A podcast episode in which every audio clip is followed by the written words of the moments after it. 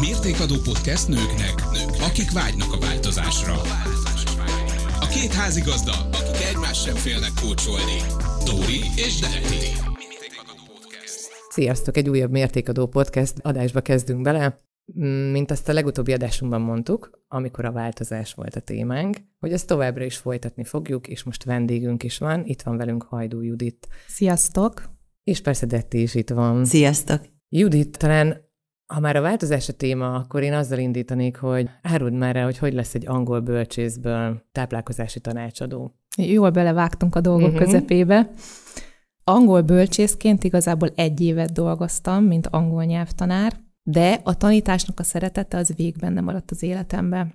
Aztán angol bölcsészből rögtön át nyergeltem a HR-nek a szekerére, és HR-esként dolgoztam tíz évet. Majd megszületett a kislányom, aki ösztönzötte engem arra, hogy ismételten karriert váltsak, és így lettem táplálkozási tanácsadó. Ki sem merem számolni, hány évnek a, hány évnek a folyamata volt. Amikor kislányként arról álmodoztál, mi leszel, ha nagy leszel egyébként, benne volt bármelyik is a, az elmúlt x évedben végzett munkát közül? Azt hiszem, hogy mind a három benne volt, mert azt tudtam, hogy szép ruhában szeretnék dolgozni, és segíteni szeretnék az embereknek. Tehát, hogy e, ez a két dolgot fogalmaztam meg akkor, és ez, ez azt gondolom, hogy, hogy így az egész életemen keresztül, hogy végig kísér. Az előző podcast adásunkban arról beszélgettünk a Dettivel, hogy, hogy a változás és a változtatás között mi vélünk felfedezni némi különbséget. És ott mi arra jutottunk, hogy a változás az az, az ami így, így jön, és mi alkalmazkodunk hozzá, a változtatás pedig, ami, amibe belállunk, vagy mi tervezzük el, készülünk rá, és véghez visszük. Azt gondolom, hogy a te életedbe, ismerve egy picit az életutadat, azért mindkettőből jutott, és talán a legnagyobb változás, mint arra te is már utaltál az előbb, hogy a kislányod motivált arra, hogy, hogy változtassál a karriereden. Erről egy picit beszélnél nekünk?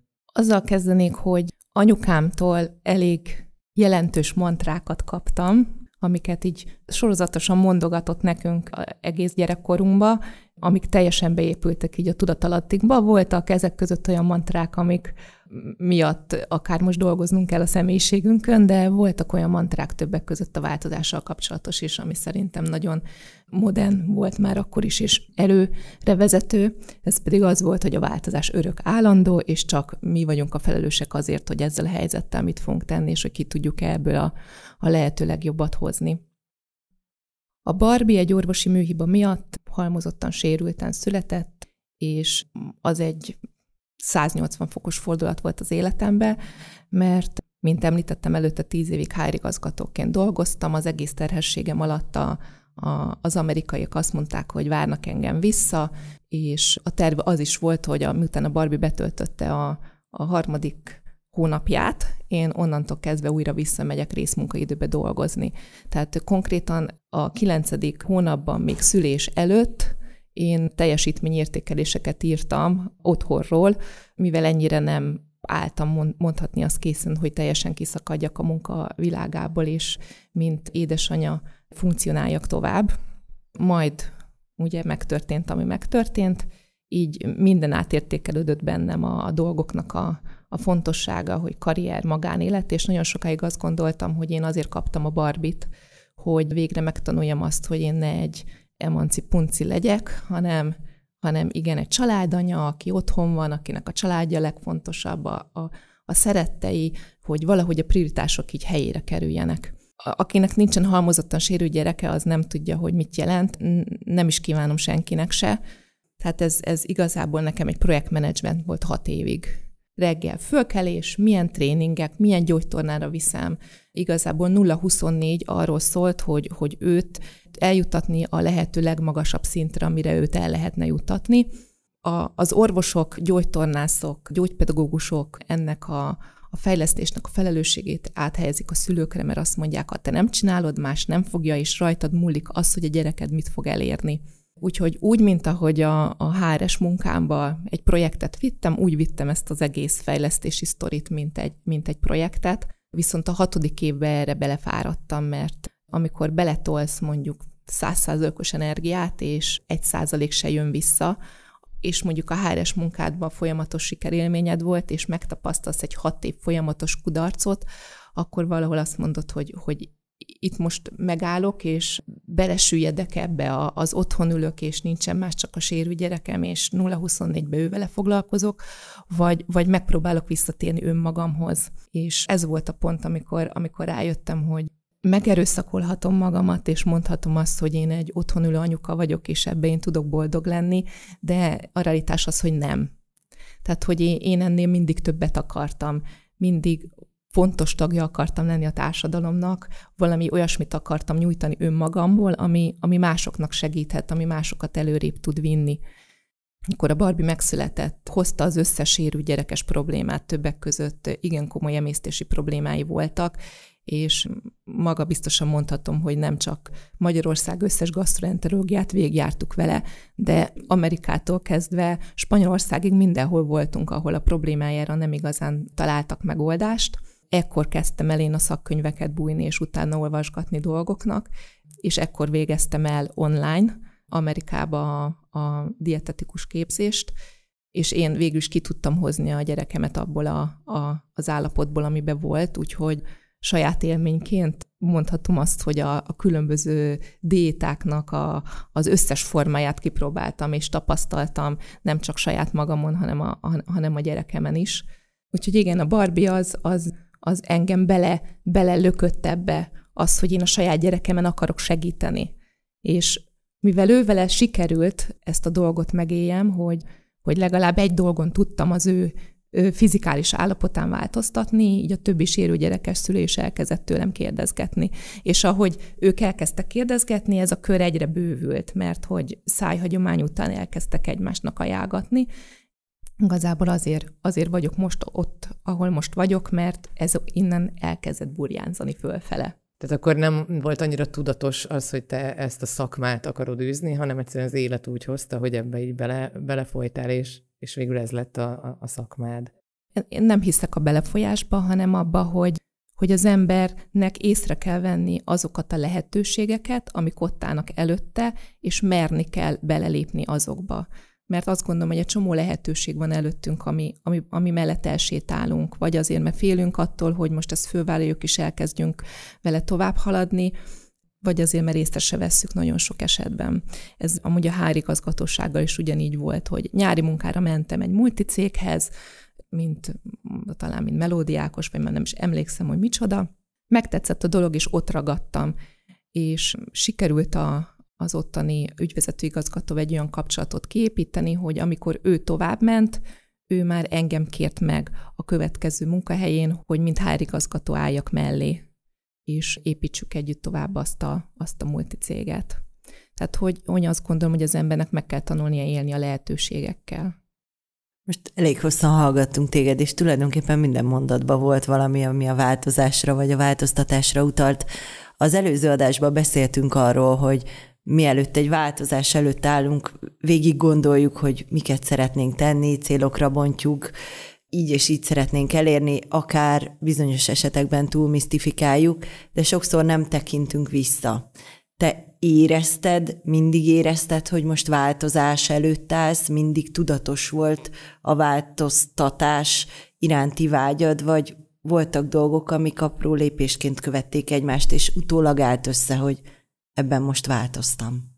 Azt, hogy, hogy a változást én most mondom úgy, hogy fejlődés. Aha. Arra, hogy fejlődés, arra nekem folyamatosan igényem van a mai napig is, uh-huh. hogy valami újat, valami újba vágjak bele, valami újat próbáljak ki, valami másba kipróbáljam magam, amibe esetleg addig nem tettem, vagy nem volt hozzá még bátorságom. Vannak azt gondolom, hogy olyan változtatásaim, amik tudatosak voltak, és voltak olyanok, amibe belekerültem, azért, mert azt választottam, hogy belekerüljek. Volt, ahova meg segítsége kerültem bele. Uh-huh. Mint például a hegymászás. Másszunk hegyet, jó, másszunk 3000 méter felé, jó, másszunk. Aztán, mikor ott voltunk 2500 méteren, és azt mondták, hogy hát most egy jégfalat kell megmászni. Mondtam, hogy hát én nem fogom azt megmászni, ez kizárt, hogy én azt megmásztam. Hát de másszuk meg már, ha itt vagyunk. És de nem, hát nincs, nincs hozzá cipőnk, hát megmondták itt a turista információban, hogy, hogy, hogy ahhoz milyen szöges cipő kell, meg, meg bot, meg mit, de hát kérdezd meg az információban, hogy nem lehet-e bérelni szöges cipőt. Mondom, hát biztos úgyse lehet bérelni. Jó, megkérdezem, de lehet bérelni. Hát nem igaz, hogy 2500 méteren van olyan bolt, fitnessbolt, ahol szöges cipőt lehet bérelni. Jó, kibéreltük a szöges cipőt. Föl, föl is vettem, megmutatták, hogy kell fölvenni, hogy a láncot rá kell kötni a cipő aljára. Í- így, így remegett a kezem. Elmondanám azt, hogy marhára fő voltunk készülve arra, hogy 2500 méter felé mászunk, mert én konkrétan edzőgatyába voltam, és 2500 méteren kellett vegyek téli kabátot, mert hogy hó volt meg jég. És aztán ott, ott álltam a jégmező előtt, ami nagyon éles váltás volt, mert konkrétan volt egy szárazföldi rész. Ma jött egy jégmező, ami le volt takarva ilyen rongyal, hogy ott a jég ne omoljon tovább, meg stb. És akkor ott álltam, könnyes szemekkel, és így mondtam, hogy én nem merem ezt csinálni, és akkor volt egy ilyen elképzelés a fejembe, hogy most én csákányan mászok fel a jégmezőn, és majd én le fogok csúszni, meg össze fogom magam törni, és akkor lefutott minden a fejembe, hogy mi lesz a, a kisbabámmal, mi lesz a halmozottan sérű gyerekemmel, ha én meghalok, és, és aztán csak, csak belelöktek, hogy én azt ott megcsináljam, és életem egyik legjobb tapasztalata volt. Tehát, hogy igen, van, vannak olyan dolgok, amikbe kell egy kis motiváció, hogy menjek, de, de vannak olyanok is, amiket igen, én, én generálok. Azt hiszem, hogy azokra a generációimra vagyok a legbüszkébb, amikor másoknál tudok elérni változást, és ők visszajelzik azt, hogy igen, ez sikerült, vagy, vagy megköszönik azt, hogy, hogy mondjuk ebből a betegségből kilábaltak, vagy megköszönik azt, hogy valamit el tudtak érni, amit, amit mondjuk előtte nem tudtak megcsinálni. Vagy akár mondhatom azt is, hogy, hogy amikor a, a, az utódom, aki hm, hárigazgató lett a helyemen, akit a pályakezdőként én vettem föl, és saját nevelésem volt, és nagyon büszke vagyok rá, ő mondjuk fölév és azt mondja, hogy hát még mindig mondják a hajdűdit idézeteket. Egy pillanatra most akkor én is adjak egy visszajelzést, mert azért nem most találkozunk először. Igen. Én veled indultam el a változás útján egy bizonyos tekintetben az életemben. Ugye ezt most nem tudom, nevezzük életmódváltásnak, uh-huh. vagy, vagy bárminek, de én is köszönöm, és ezt most tényleg el kell, hogy mondjam, mert hogy én erről már korábbi adásokban beszéltünk, hogy a, az, hogy a mozgás visszajött az életembe, az nagy részt neked köszönhetem, meg hát magamnak is de az, hogy én... Meg leginkább Olinak, aki ajándékba kapta. Ja igen, a, ajándékba kapta tőle. Megint itt van a férjed igen, az csak adásban. megkapom, hogy mindig, mindig beszélek a férjemről is, mert nem akartam, de jó, hát ha már így szóba került, szóval igen, a férjemtől kaptam egy utalványt a Judithoz egy karácsonyra, sokan mondták, hogy ez nagyon bátor húzás volt tőle, hogy hogy mer ilyet adni egy férj egy feleségnek, hogy fogyjál le, de hogy nem de erről nem is szólt. azt adta, hogy fogyjál le. Nem, nem. Figyelj, ő, ő egy olyan ajándékot adott neked, ami, amit én bármikor nagyon nagy örömmel elfogadtam volna. Olivertől? Tőle is. Az De más kérdés, ilyen. hogy te utána azt mondtad, hogy nem, én ezt nem kérem, inkább edzeni jövök. Igen, ja igen, mert az volt benne, hogy táplálkozási tanácsadás és ilyen stílus tanácsadás. Stílus tanácsadás és én mondtam a Juditnak, amikor ott voltam nála, hogy ezt a stílus tanácsadást nem lehetne becserélni edzésre. és itt elindult egy folyamat, és tényleg az, hogy, hogy mondjuk tehát én azt szoktam mondani, sokan kérdezik, hogy de a Judit az milyen? Tehát, hogy, hogy, hogy milyen? És azt szoktam mondani, hogy nem tudom, de azt tudja, hogy nálam elérte, hogy három gerincsérvel 50 kilót felemeljek. És hogy ha nem megyek el egyszer az edzésre, akkor megőrülök, tehát menni akarok. Tehát, hogy van egy nagyon nagy motivátor erőd, amivel valahogy nem tudom, hogy hogy, mert tényleg nem tudom megfogalmazni, hogy hogy, de hogy hajtod az embert, hogy így, így menjen, menjen, menjen. De nyilván ehhez tényleg én is kellek, hogy én meg az vagyok, akit így Ez ütni így kell. De egyébként te meg tudod fogalmazni, hogy mi az benned, amivel tudsz másokat generálni, a vá- vagy másokban is generálni a változást? A HRS múlt. Sose tanultam, hogy hogy kell csinálni, mert szerintem ezt amúgy nem, nyilván lehet tanulni, és lehet ebbe fejlődni. A hárigazgatók hogy össze szoktak járni, egyeztetni dolgokról, és a, az egy ilyen egyeztetés alkalmával fölmerült az a az a, az a téma, hogy a mi ügyvezet igazgatónk milyen karizmatikus személyiség. Tehát ne, nekem sose jelentett problémát, meg sose éreztem kisebb embernek attól magamat, ha valaki mögébe kellett állni, és az ő munkáját vagy karrierjét segíteni kellett. És az ügyvezető igazgatónak én írtam a beszédeit. Tehát, hogy ez egy nagyon jó visszajelzés volt, hogy az ő karizmatikus személyiségével, az én, az én beszédeimmel hozzá tudtam segíteni azt, hogy ő, ő egy még, még teljesebb ügyvezetőként tudjon funkcionálni. Úgyhogy a, azt gondolom, hogy most ez kicsit nagyképpen fog hangzani, de valahol van bennem is egy kis karizma. A munkádból kifolyólag nagyon sok embernek a változását menedzseled, követed, segíted, támogatod. Milyen tapasztalataid vannak? Én arra lennék igazából kíváncsi, hogy, hogy te, te mit tapasztalsz meg, hogy mikor vágnak bele az emberek abba, hogy változtassanak, vagy váltsanak?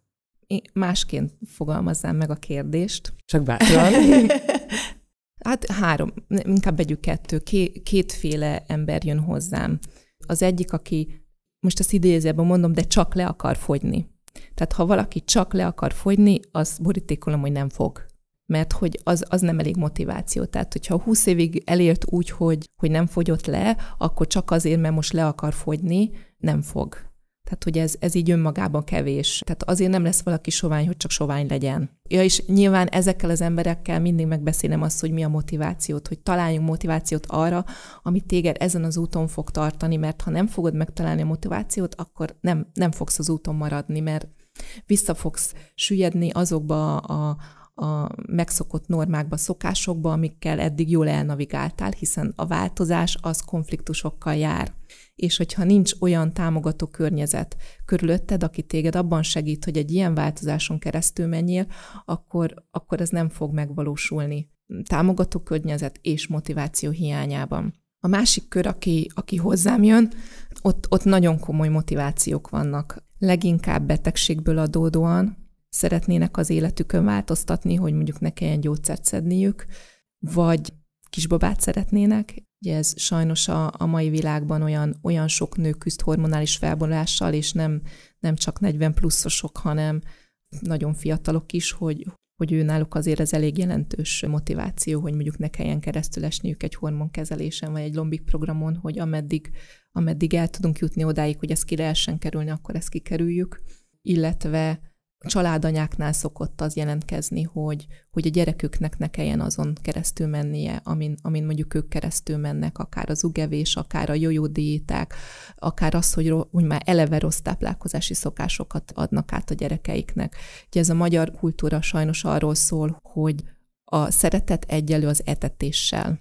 Akármilyen közös összejövetel van, az általában arról szokott szólni, hogy együnk. Pontosan. Ha anyukámhoz elmegyek, arról szól, hogy együnk, mert ha nem eszel, akkor, akkor nem szeretsz engem, ha nem adhatok neked enni, akkor én nem szeretlek téged. Tehát, hogy a magyar kultúrában kéne azt egy kicsit átvariálni, hogy, hogy a, a szeretet az a minőségi idő együttöltésről szól, és nem arról, hogy együnk. Ráadásul nem jó teszünk. És a nem jó étellel akarjuk a szeretetünket kifejezni, mert hogy hát ezt meg lehet enni, ez csak egy akármilyen csoki meg te ilyet úgyse adsz a gyerekednek, akkor majd én adok. Uh-huh. Mert hogy szegény kimarad valamiből, ami egy nagyon fontos tapasztalás és élmény, hogyha ilyet vagy olyat nem ehet. Úgyhogy ez, ez az, azt gondolom, hogy egy, egy családilag is egy nagyon fontos változás, amikor valaki azt mondja, hogy én ebbe beleállok, és szeretnék az életemen változtatni, most a családanyákról beszélek, ott, ott ugye az egész családon változtatni kell, mert azt, hogy ő külön magára főzzön, majd főzzön egy valamit a gyerekeinek, meg egy külön valamit a férjének, és utána mi megküzdjön a saját anyukájával, meg az anyósával, meg a rokonokkal, azért az, az azt gondolom, hogy amúgy is ugye dolgozik, meg amúgy is családot visz, stb. Ez, ez egy extra teher. Amúgy ilyenkor meg szoktam kérdezni, hogy készen áll erre az extra tehernek a felvételére, hogy van-e olyan támogató család vagy környezet, aki őt ebbe segíteni fogja. És nem azt fogja mondani, hogy ez egészséges, meg se kóstolom. És nem kell belemenni olyan játszmákba, hogy megfőzi a, a kaját egészséges módon, és megkérdezi tőle a férje, hogy ez egészséges, és azt mondja neki, hogy nem és a férje ugyanúgy meg fogja enni, és ugyanúgy ízleni fog neki, mert hogy most, ha valami egészséges vagy nem egészséges, minden arról szól, hogy finom-e vagy nem. Tehát ha finom, akkor úgyis megeszik. Ha nem finom, lehet az egészségtelen, akkor se fogják megenni. És az, az szomorú, hogyha ilyen kis trükkökbe, meg taktikákba kényszerül belemenni, csak azért, hogy mondjuk neki könnyebb legyen, a, könnyebb legyen az élete. És akkor van a harmadik kategória, ami amúgy az én egy legnagyobb szívügyem, a gyerekek és egyre több gyerek kerül el hozzám, egyre több olyan gyerek kerül el hozzám, akinek már eleve inzulin rezisztenciája van, ami egy nagyon-nagyon-nagyon szomorú tendencia, és egyre több gyerek kerül el hozzám, akik nagyon-nagyon túlsúlyosak. És a szülők hozzák a gyerekeket. És a beszélgetésnek az 50%-a nem arról szól, hogy a gyerek túlsúlyos, hanem a családi felelősségvállalásról. Mert a gyerek az csak egy gyerek, és a szülő, minden esetben a szülő felelőssége, hogy a, a gyereknek milyen ételt ad a szájába, és ott még ne, ez nem a gyerek felelőssége. 18 év fölött már gyerek felelőssége, hogy ő mit fog a szájába tenni, de alatta a szülő az, aki a táplálkozási szokásokat kialakítja, és ő hiába akarja lefogyasztani a túlsúlyos gyerekét, vagy hiába akar a gyerekének egy olyan mondjuk cukorbetegség megelőző étrendet adni, ha ő saját maga nem ezt követi, vagy az összes testvér más teszik mellette. Tehát, hogy a gyerekek az, az nekem nagy szívügyem ilyen szempontból. És azt elmondom, hogy gyerekekkel van a legnagyobb sikerélményem is, mert a gyerekeknek a 95%-a kell jön hozzám, biztos, hogy sikeresen fog változni, mert ők, ők, ha azt mondják, hogy csinálják, ők csinálni is fogják. És sokkal jobban odafigyelnek arra, hogy mit érdemes csinálni, és mit nem, mint mondjuk egy felnőtt, aki hamarabb elcsábul, mint egy gyerek, sokkal fenyelmezettebbek a gyerekek.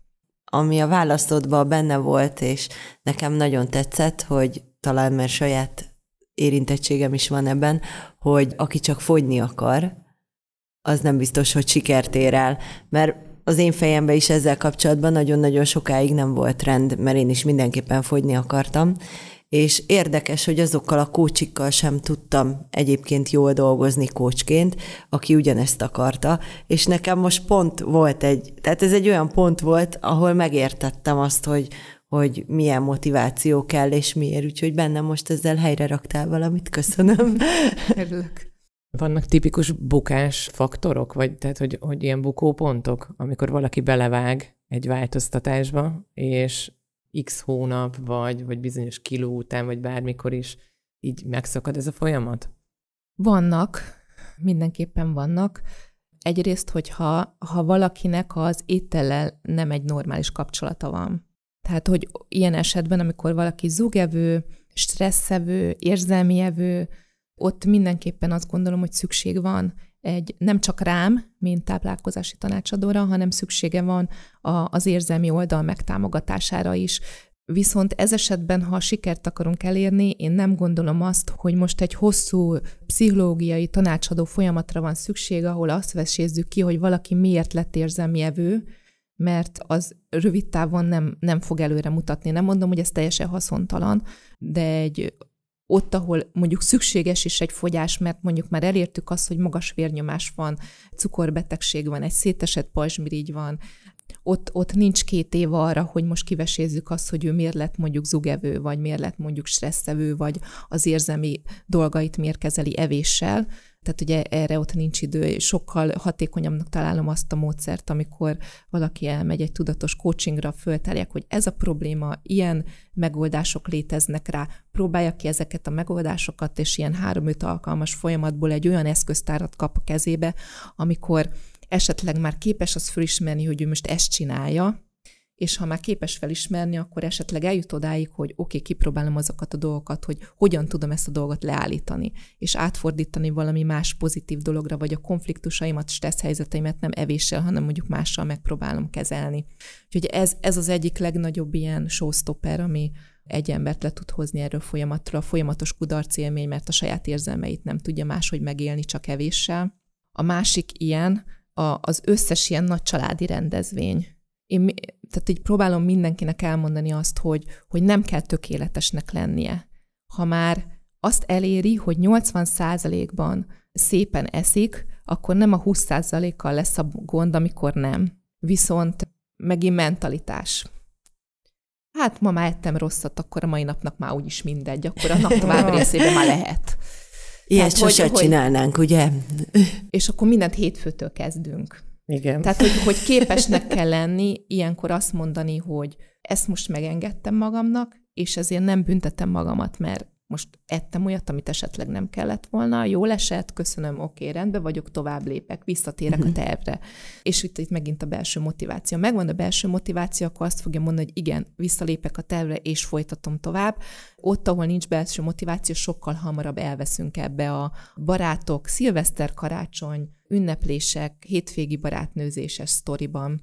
Még amilyen megállító tényező lehet, az, az a családnak a, a visszahúzó ereje, amikor ez a dögöljön meg a szomszéd telne is. Amikor valaki elindul egy változás útján, és, és látják a pozitív változásokat rajta, hogy, hogy esetleg vékonyabb lett, hogy jobb fizikai adottságokkal rendelkezik. Tehát, hogy azt látják rajta, hogy képes arra, amit ők is meg szeretnének csinálni, de ők nem képesek rá valami miatt. És akkor jön ezt az, hogy hát, biztos beteg vagy meg. Hát a stressz, nyugod, nem? Én nekem ez volt, hogy nyugodtan. a stressz, a stressz miatt fogytál, ugye? Igen, meg, nem. meg nyugodt, ezt még nyugodtan megeheted, ez nem számít.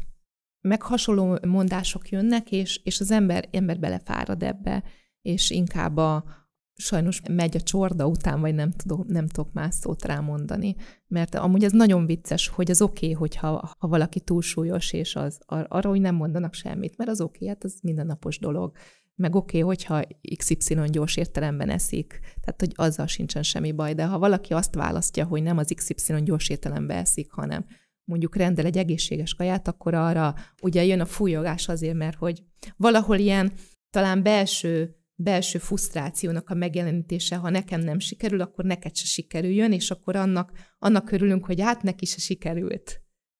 Könnyebb, az biztos, hogy könnyebb együtt kudarcba fulladni, mint, mint valakinek a sikerét, akár a közvetlen környezetünkben is megélni, meg, meg megünnepelni, meg megtapsolni. Ez tényleg, hogy a támogató környezet. Tehát saját magamról, tehát amiket így mondtál, hogy a, hogy a családanyáknak még ez egy ilyen plusz. Hát nálunk tényleg pont ez volt, amikor majdnem egy évvel ezelőtt elkezdtem, hogy én megfőztem magamnak a kis egészségesebb, és ami nekem kell, megfőztem a férjemnek, megfőztem a nagyon-nagyon válogatós lányomnak, meg a két fiamnak, amit megesznek. És akkor így ott álltam egy hónap után, na jó, hát én ezt így, így nem, nem megy. És akkor ott volt, hogy még bejött a Covid, és még minden, tehát, hogy, és ott borult minden, és igen, tehát én ott nem azt mondom, hogy teljes mértékben, de ott felrúgtam azt, amiben belefogtam. És így kanyarodnék vissza, hogy újra kezdeni. Jellemző-e, vagy hogy, hogy mi a tapasztalatod, hogy az újrakezdések ből hány lehet? Most csak így bizakodom, de hogy megint gondolom, itt a kudarc élményt kell küzdenünk, és akkor újra, de hogy könnyebb újra kezdeni, mint elkezdeni.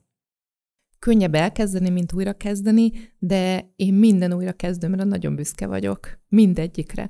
Mert azt gondolom, hogy egyrészt örülök neki, hogy mernek hozzám visszajönni, hogy újra kezdenék, tehát nem az van, hogy elmennek máshoz, hanem, hanem mernek hozzám visszajönni, és azért nehezebb, mert hogy szembe kell nézni azzal, hogy az előző miért nem sikerült, és hogy képesek vagyunk-e azon változtatni, ami nem sikerült. Mert hogy ha akárhányszor újra lehet kezdeni, de hogyha azon a dolgon, ami a bukást okozta, nem változtatunk, ugyanúgy mindig el fogunk bukni. Az életmódváltó csoportjaimban pont, pont amúgy ezeket tanuljuk, hogy mik azok a kisebb stratégiák, amiket a hétköznapokban be lehet vezetni azért, hogy egy súlytartás legyen, vagy azért, hogy, elérjük azt az ideális célt, most beszélhetek hízásról, fogyásról, vagy bármi egyéb másról, ami, ami az egyénnek a célja, és akkor megkapjuk azt a luxust ezekbe az életmódváltó csoportokba, hogy, hogy rá vagyunk kényszerítve, hogy ezeket a stratégiákat kipróbáljuk. És azt gondolom, hogy ha a táplálkozásról van szó, és már említettem az ételhez való viszonyt, nem ismerjük magunkat, hogy nekünk mi a jó. Tehát nem tud, lila gőzünk nincsen, hogy, most nem akarok itt nagy szavakkal dobálózni, de hogy most én egy zsírtípus vagyok, egy szénhidrát típus vagyok, egy fehérje típus vagyok, egy kever típus vagyok, tehát amúgy ráadásul ezek a típusok még idővel változhatnak is az éppen aktuális biokémiai folyamatokkal kapcsolatban, amik a testünkbe zajlanak. Tehát, hogy nem, nem ismerjük magunkat, és pont ezekbe a csoportokba van arra lehetőség, hogy, hogy az ember elkezdje egyáltalán megismerni azt, hogy neki milyen étel jó, és nem a, a divatdiéták irányába megy el, mert lehet, hogy tényleg valakinek tökéletes a paleoketogén diéta, lehet, hogy valakinek tényleg tökéletes mondjuk egy nyers vegán diéta, de ameddig igazából nincsen rákényszerítve, hogy az összeset végigpróbálja, és megnézze azt, hogy ezek az ételek az ő testére milyen hatással vannak, addig, addig nem tudhatja, hogy az ő saját kis egyéni étrendjét milyen irányba kéne ahhoz pofoznia, hogy mondjuk probléma nélkül, boldogan, úgyhogy ő nem éli meg azt, hogy most ez valamilyen megvonásban részesül, mert hogy sok esetben azért marad abba egy étrend, mert úgy érzi, hogy most ez megvonás, hogy ő most valamit nem csinálhat, valamit nem ehet, és folyamatosan hiányérzete van.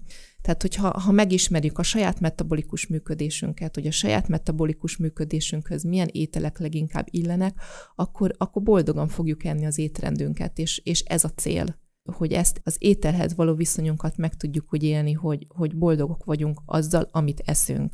És nem azért esszük, mert Judit azt mondta, hogy ezt kell enni, hanem azért esszük, mert ezt akarjuk enni. Igen, talán ebben, hogy erre tudom ráfűzni azt, hogy én tudom, és mostanában sokan kérdezgetik, hogy de mit nem eszel?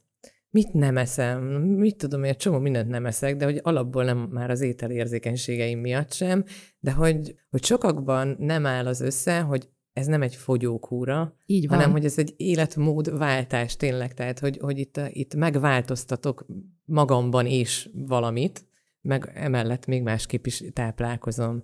De így, ahogy hallgatlak, így egyre jobban áll össze, hogy azért baromi hasonló egy táplálkozási tanácsadónak az élete, meg egy kócsnak az élete. Ugyanerre jutottam Ugye? én is, igen, igen, igen. igen, igen. az önismeret, nem ismerjük magunkat, nem tudjuk, hogy mi a jó a testünknek, nem tudjuk, hogy mi a jó a fejünknek, hogy, hogy, hogy hogyan álljunk hozzá a dolgokhoz, hogyan gondolkozzunk dolgokról, vagy éppen mivel tudjuk magunkat előrébb vinni tényleg így bennem most ez, ez kattogott, hogy hallgattalak, hogy hát valójában nem mondom, hogy ugyanazt csináljuk, mert nyilván én nem nyilván tudom, hogy mit, mit tegyek, ezért téged kérdezlek, de, de hogy tényleg erre olyan nagy szüksége van az embereknek szerintem, hogy így minél tisztábban lássuk saját magunkat. Tehát nem hiába hívják ezt ugye Amerikában, amikor tanuljunk coachingnak, csak nutrition coachingnak.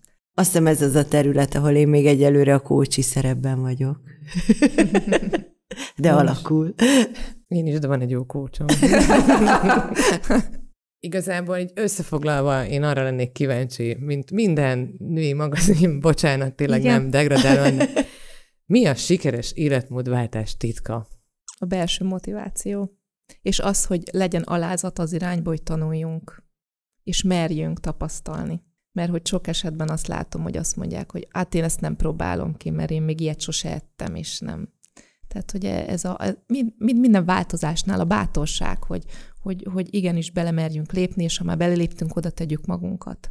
Ez, ne, ez nem fog máshogy menni. Nincs sikeres életmódváltás titka. Ez, ez, ez is egy változás. Ugyanazt kell csinálni, mint bármilyen másik változásnál. Csak ez egy elvileg egy önmagad által generált változás, ugye kivéve akkor, hogyha elmész a belgyógyászhoz, aki azt mondja, hogy ha nem változtatsz az életmódodon, akkor ez meg ez meg ez lesz akkor nyilván itt van egy erős orvosi háttérrugás, de mondjuk ez szerencsére kevesebb esetben van jelenleg, mint a, a női vagy férfi hiúsági kérdés.